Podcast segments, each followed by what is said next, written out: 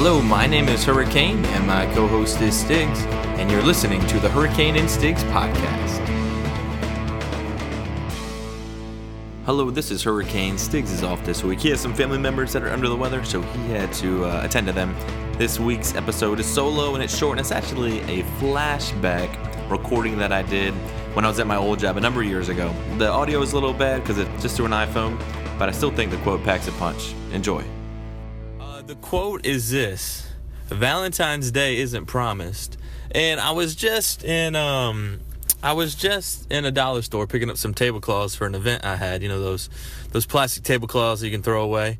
And um, as, as, I got up to the uh, the cash register, um, the lady there said, "You know, you want to buy a do you want to buy a rose for your sweetheart?" Nah, I declined respectfully, and um, you know I said, "Ah, yeah, Valentine's Day's coming up. You know, it's right around the corner." And she said, "Yeah, well, you know, you should do something in the meantime for your wife." She said, "You know, Valentine's Day isn't promised." And it's so true because, you know, each and every day we're, we're always looking for the future. We're looking for that next thing. But, you know, nothing's promised in life, right?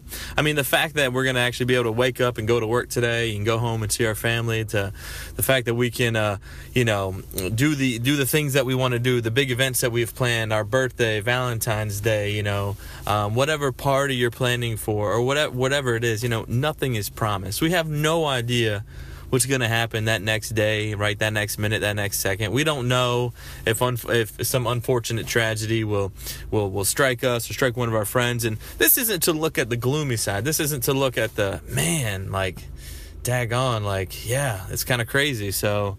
Uh, I don't know if I should get in the car, right? You know, no. This this is about this isn't about the the, the potential tragedy.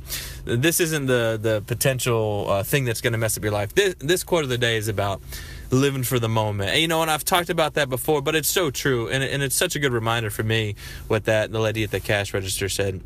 You know to live every moment uh, to its fullest potential right? To be you know the, the best person that you can be in the here and the now whether it's at work whether it's with your friends whether it's with your family right? Like we nothing's guaranteed. Valentine's Day isn't promised. So live like you want to live now. Do it now. And whatever that means for your life, whatever that means for your work, whatever that means for your family and for your friends, put everything you have into that moment because you only really have that moment. So go hard 100% all the time because Valentine's Day isn't promised. Talk to you later.